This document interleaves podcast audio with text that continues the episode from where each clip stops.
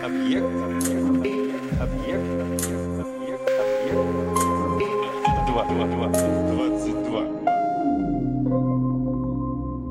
В смысле? Более-менее разобравшись со священной культовой проституцией, древнеевропейской проституцией с Грецией и Римом, сегодня, пожалуй, на восток, в Азию. Э, Почти в любых культурологических исследованиях принято разделять азиатскую европейскую традиции. И, как видите, я тоже это делаю, но, может быть, напрасно, потому что большой разницы, честно говоря, мы не обнаружим. Но, тем не менее, есть свои э, слегка отдельные истории, есть нюансы, и сегодня в Индию. О культовых жрицах любви, рабынях бога Дивадас я рассказал в первой серии, не буду повторяться. Сегодня о прочих. И первым делом, пожалуй, о мужской проституции, которая вообще изучена хуже женской, э, поэтому слов будет немного. Основным местом, как и в Древнем Риме, в Индии были бани. Вы могли получить услугу прямо от банщика или массажиста. И несмотря на то, что женская проституция описана лучше, есть основания полагать, что мужская была развита, ну, по крайней мере, не меньше.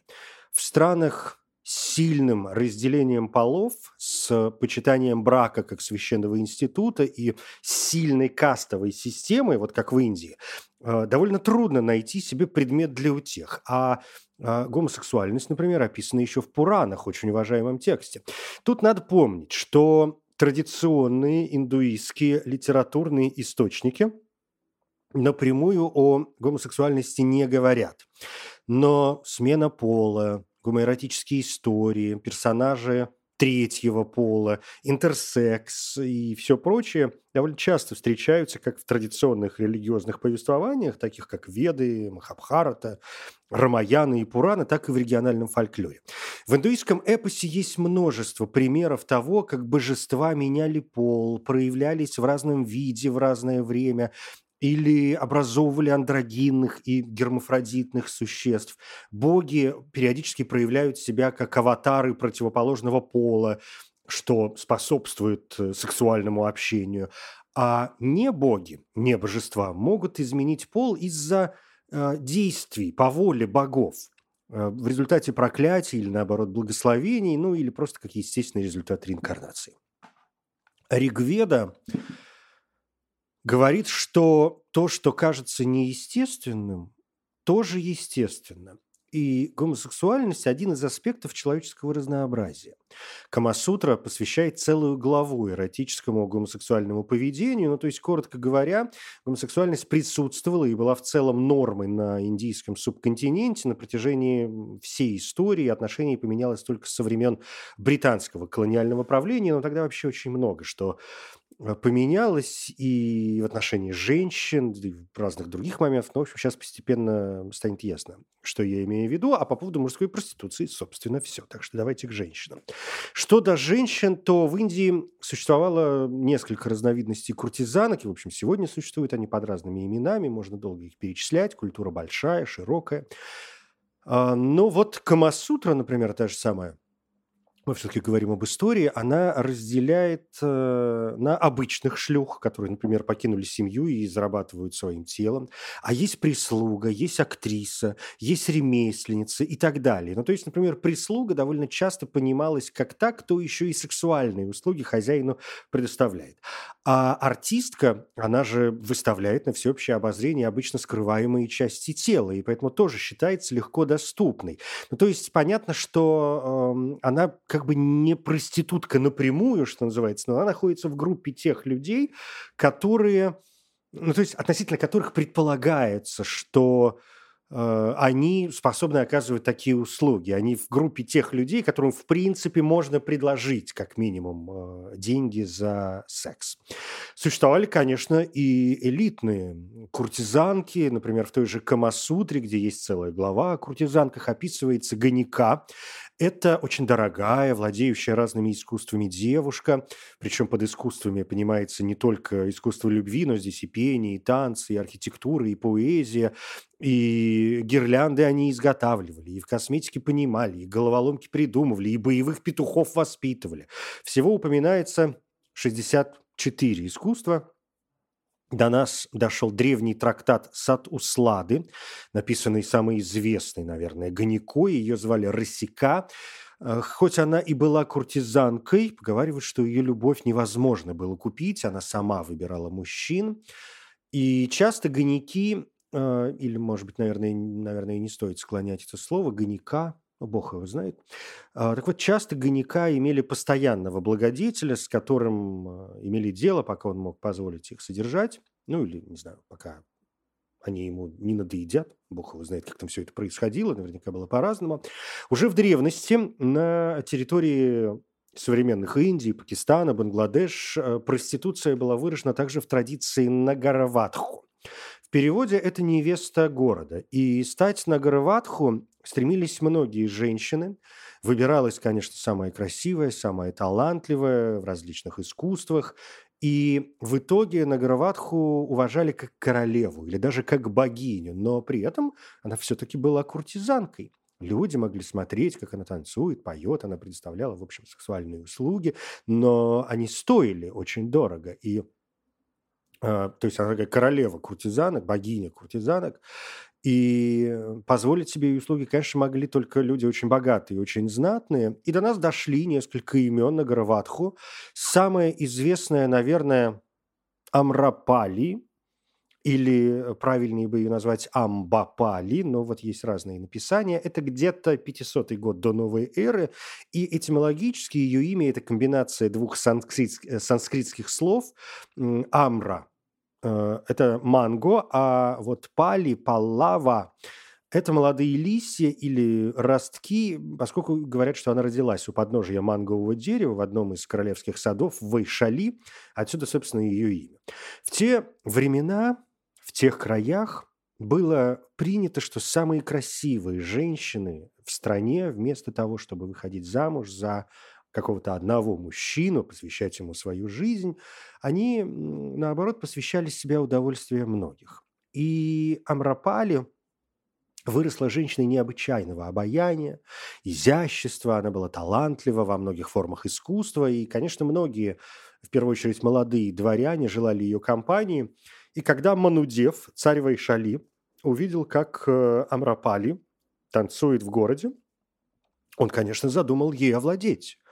И он убил парня, в которого Амрапали была влюблена с самого детства. Он убил его в день их свадьбы а затем сделал официальное заявление, объявив Амрапали на Гарватху, то есть в данном случае своей уже невестой, то есть невестой Вайшали, а он царь Вайшали, значит, она через эту территорию да, принадлежит и, собственно, царю Вайшали.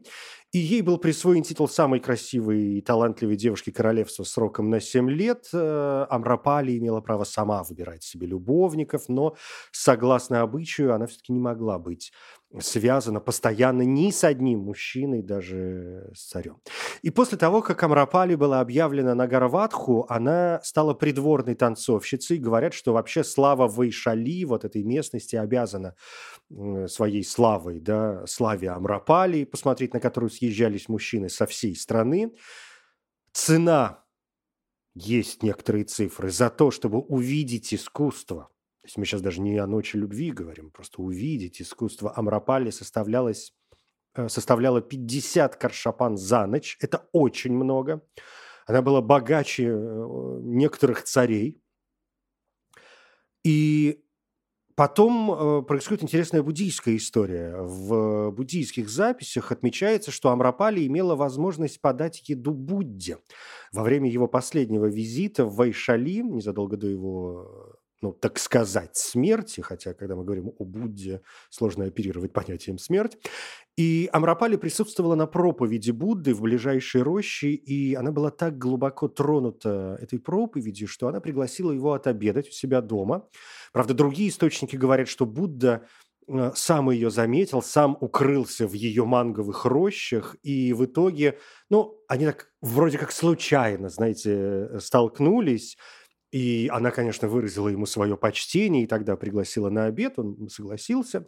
И на обратном пути ее колесница столкнулась с колесницей знати э, Вайшали, они тоже хотели пригласить Будду с ними отобедать, и они обругали, амрапали, называя ее женщиной с дурной репутацией, потому что она все-таки куртизанка, как ни крути, и, по их мнению, она, конечно, должна отойти в сторону и пропустить тех, кто имеет истинную силу, истинную власть. И тогда она объявила, что Будда придет к ней домой на трапезу. Принцы расстроились и стали предлагать ей золото, драгоценности в обмен на привилегию принять Будду, но она отказалась, и Будда в итоге тоже им отказал, заметив, что уже обещал прийти к Амрапали. И в итоге она приняла Будду в своей резиденции, специально богато украшенной по такому поводу. Будда конечно, понимал ее красоту и советовал своим ученикам быть осторожными в ее присутствии, чтобы, не дай бог, не влюбиться. В конце трапезы Амрапали предложила Будде и его свите все свое имущество, все свои манговые рощи, в первую очередь, а, которые были местом проведения нескольких проповедей. И вскоре после этого она отказалась от своего положения куртизанки, приняла буддийский путь и посвятила свою жизнь служению бедным и обездоленным. Ну, вот такая есть история, которая на самом деле, наверное, показывает, как на самом деле относились к куртизанкам, э, куртизанкам даже самого высокого ранга. И хотя Амрапали получила большую известность как талантливая артистка, как э, э, человек приближенный, в общем, к царям, и человек в некотором роде даже почитаемый, и мы знаем ее имя, да, сквозь века все это до нас дошло, но она все равно оставалась проституткой. Ее называли проституткой, которая должна знать свое место. Правда, Будда не разделял такого рода предубеждений, и вот эта история часто вспоминается как пример его беспристрастного отношения к женщинам. Про Амрапали, кстати, есть отличный индийский фильм 66 э, года. Он даже был выбран от Индии на Оскар как лучший иностранный фильм, но, правда, не вошел в шорт-лист, а победил тогда вообще мужчина и женщина Клода Лилуша.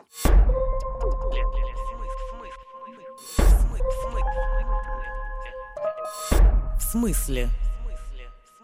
Женщины, не ставшие на Гороватху, но практикующие подобное артистическое искусство в Индии, со всеми вытекающими, конечно, назывались таваиф. И по названию мы видим, что слово это отсылает уже к исламскому завоеванию Индии. Это более молодая история. А, эти женщины обслуживали знать, довольно преуспели и, конечно, внесли свой вклад и в музыку, и в танцы, и в театр, и в литературную традицию урду. А кроме того, они считались экспертами в области этикета. Это вот, знаете, нечто приближенное к японским гейшам, где-то вот приблизительно а, такая одинаковая история. У Таваив была главная Таваив, присматривающая за определенной, вверенной ей территории. Существовали, конечно, и школы ТВАИ, которыми заведовали женщины, вошедшие уже в соответствующий возраст, и они с детства обучали девочек мастерству. И, видимо, именно ТВАИФ мы обязаны таким красивым и популярным индийским танцем с разработанной системой знаков. Но то есть не они, конечно, все эти танцы придумали, тем более, что сегодня в Индии существует видимо, 9 национальных видов танцев, впрочем, разные исследователи что-то убирают, что-то добавляют. В общем, от 8 и больше обычно называется цифра 9.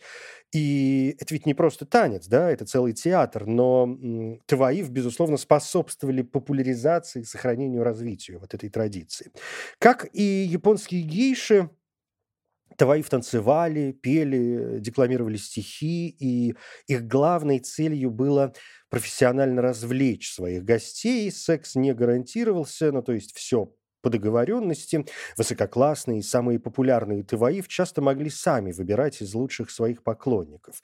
И просуществовала традиция Таваиф до обретения Индии независимости – в 1947 году и поговаривают, что сегодняшние знаменитые и богатые актрисы индийского кино как раз потомки тех э, таваиф, потому что эта профессия, после того, как ее попытались искоренить, сначала перекочевала в театры, а затем, собственно, и в кинематограф. Отдельная история – проституция в колониальной Индии в период британского правления – Э, и проституция тогда и разрешалась, и регулировалась. То есть регулировалась она и раньше, но британцы приняли свой закон от 1864 года, призванный как-то структурировать все это дело. И проституция для британских властей была скорее добром. Потому что, во-первых, это полезно для солдат и позволяет им избежать скуки. Там же не вечная война. Люди сидят себе по казармам, ничегошники порой не делают. Во-вторых, она позволяет э, противостоять гомосексуальным э, отношениям, что для Британии того времени было неприемлемо, поскольку британцы полагали, что это поведение э, оно естественно для других народов, таких как индийцы, арабы или африканцы, а значит, это угрожает расовой возвышенности британцев. Да? Ну, то есть это такая нацистская, по большому счету, история. А в-третьих, проституция, конечно, позволяет усилить имперское господство через сексуальный контроль над э, индийскими женщинами. И вот они издали закон, который предусматривал от 12 до 15 индийских женщин для каждого полка британских солдат, а в полку около тысячи солдат. Этих женщин держали в специальных публичных домах, им разрешалось общаться только с солдатами. Большинство женщин, конечно, происходили из бедных семей, и у них не было порой других возможностей для того, чтобы как-то более-менее заработать, не говоря уж вообще об экономической независимости. Женщин, работающих в этих публичных солдатских домах, заставляли, конечно, проходить и медицинские осмотры один раз в неделю, чтобы исследовать их на предмет в том числе и венерических заболеваний. И если обнаруживалась болезнь, то девушек помещали в больницы, но военнослужащие все больше заражались Каждое третье заболевание, о котором сообщалось в армии, было венерическим. И британцы поняли, что для защиты своих военнослужащих надо с этим делом как-то бороться. И одной регистрации женщин, занимающихся проституцией, и регулярного даже медицинского осмотра мало. Да, если... Потому что там забавнейшая история, что да, если есть болезнь, мы кладем женщину в больницу. Причем, если она откажется, то можно и в тюрьму ее отправить.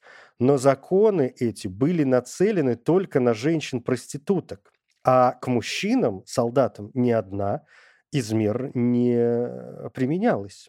Поэтому, естественно, заболевания благополучно себе распространялись. И только закон 1895 года прямо запретил любое лицензирование или даже официальное разрешение проституции. Ну, конечно, солдатам это не понравилось, там поднялась целая буча. Ну, а потом и колониальность закончилась. В начале уже 20 века в крупных индийских городах и морских портах британской тогда еще Индии, стали особенно заметны европейские проститутки. Все больше женщин отправлялось в те края на заработки, ну, то есть они пребывали и раньше, уже в середине 19 века были там замечены, но вот к 20-му это было уже прям массовое явление – и британские власти в целом относились к этому терпимо, полагая, что уж пусть лучше мужчины, британцы занимаются сексом с ними, а не с индийскими женщинами. Но в итоге европейские женщины стали еще одним расовым кризисом, причиной еще одного расового кризиса для британских властей. Ведь э, мы же прекрасно понимаем, что европейскими женщинами могут пользоваться и местные мужчины. А это самый настоящий подрыв колониальной иерархии которая вообще основана на классах, на расах и так далее. А ну как дети еще пойдут, что с ними делать?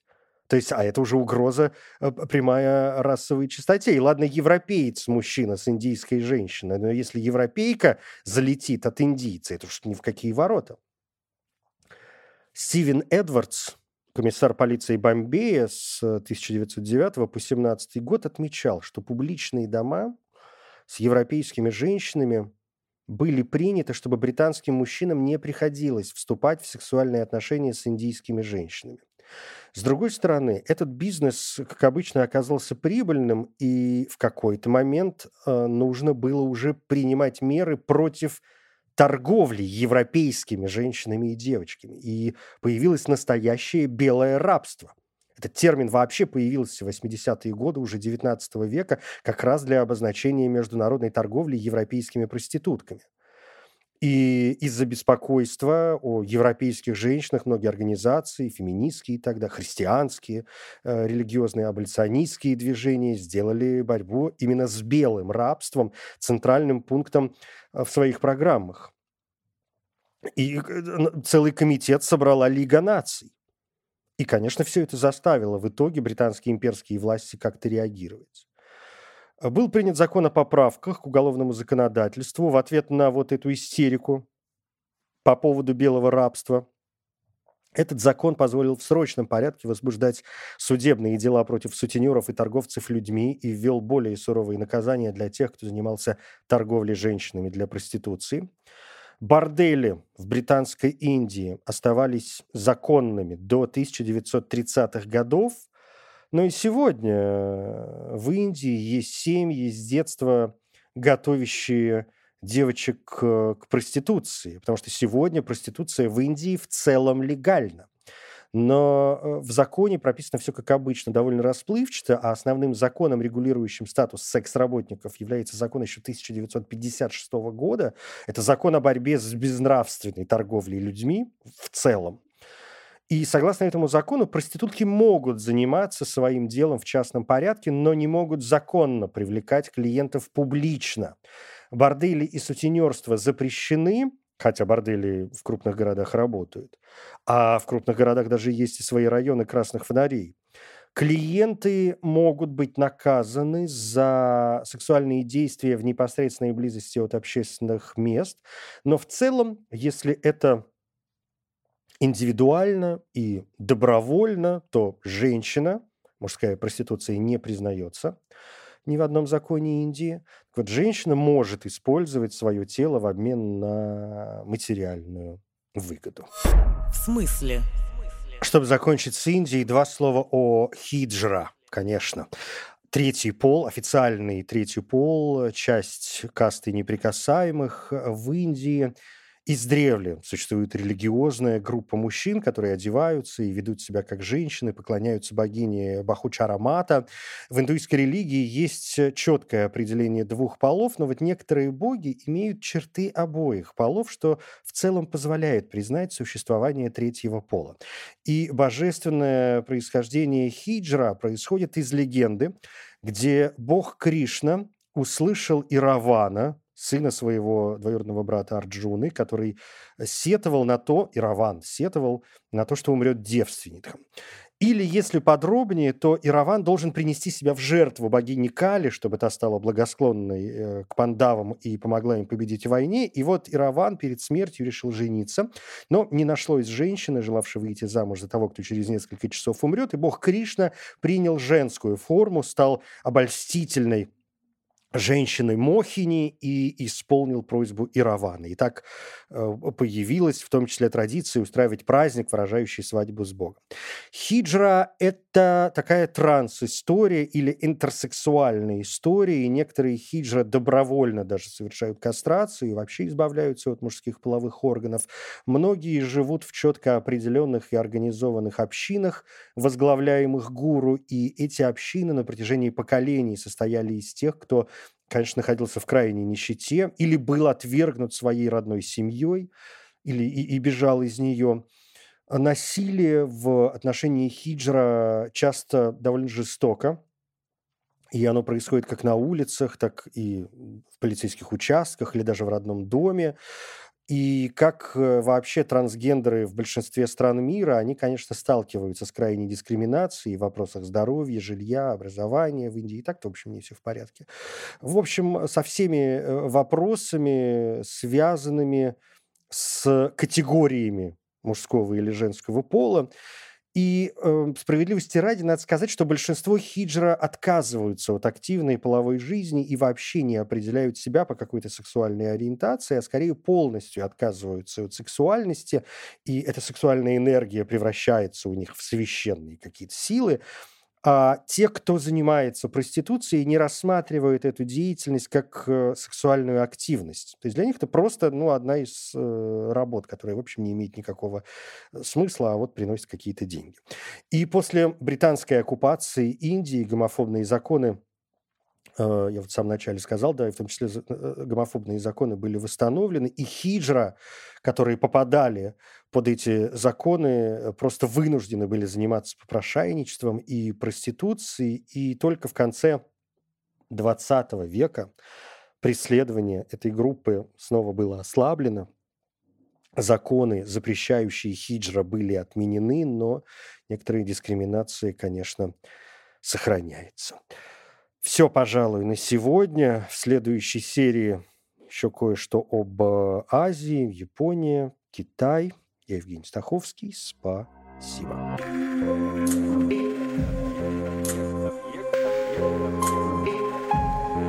Объект 22.